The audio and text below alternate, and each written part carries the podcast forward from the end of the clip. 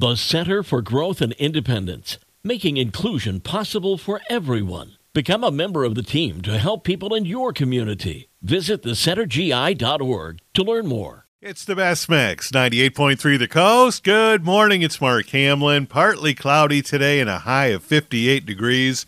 Spring like weather continues. Chance of light rain developing tonight.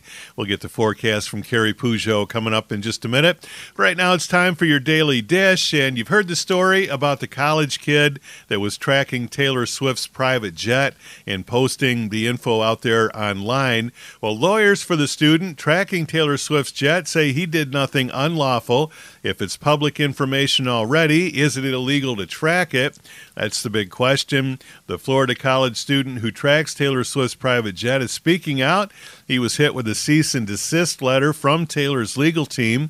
His lawyer says he's done nothing wrong or illegal. The next step would be for it to go to court.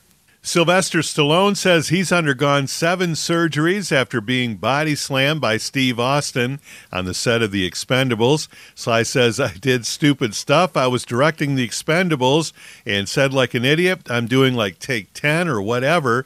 I remember one slam, I could actually feel something crack. After that film, I was never physically the same. I've warned people don't do your own stunts. Kevin Costner and his ex wife, Christine Baumgartner, have officially finalized their divorce after 18 years of marriage.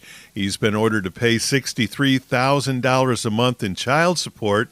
Christine was seeking $175,000 per month for their three kids.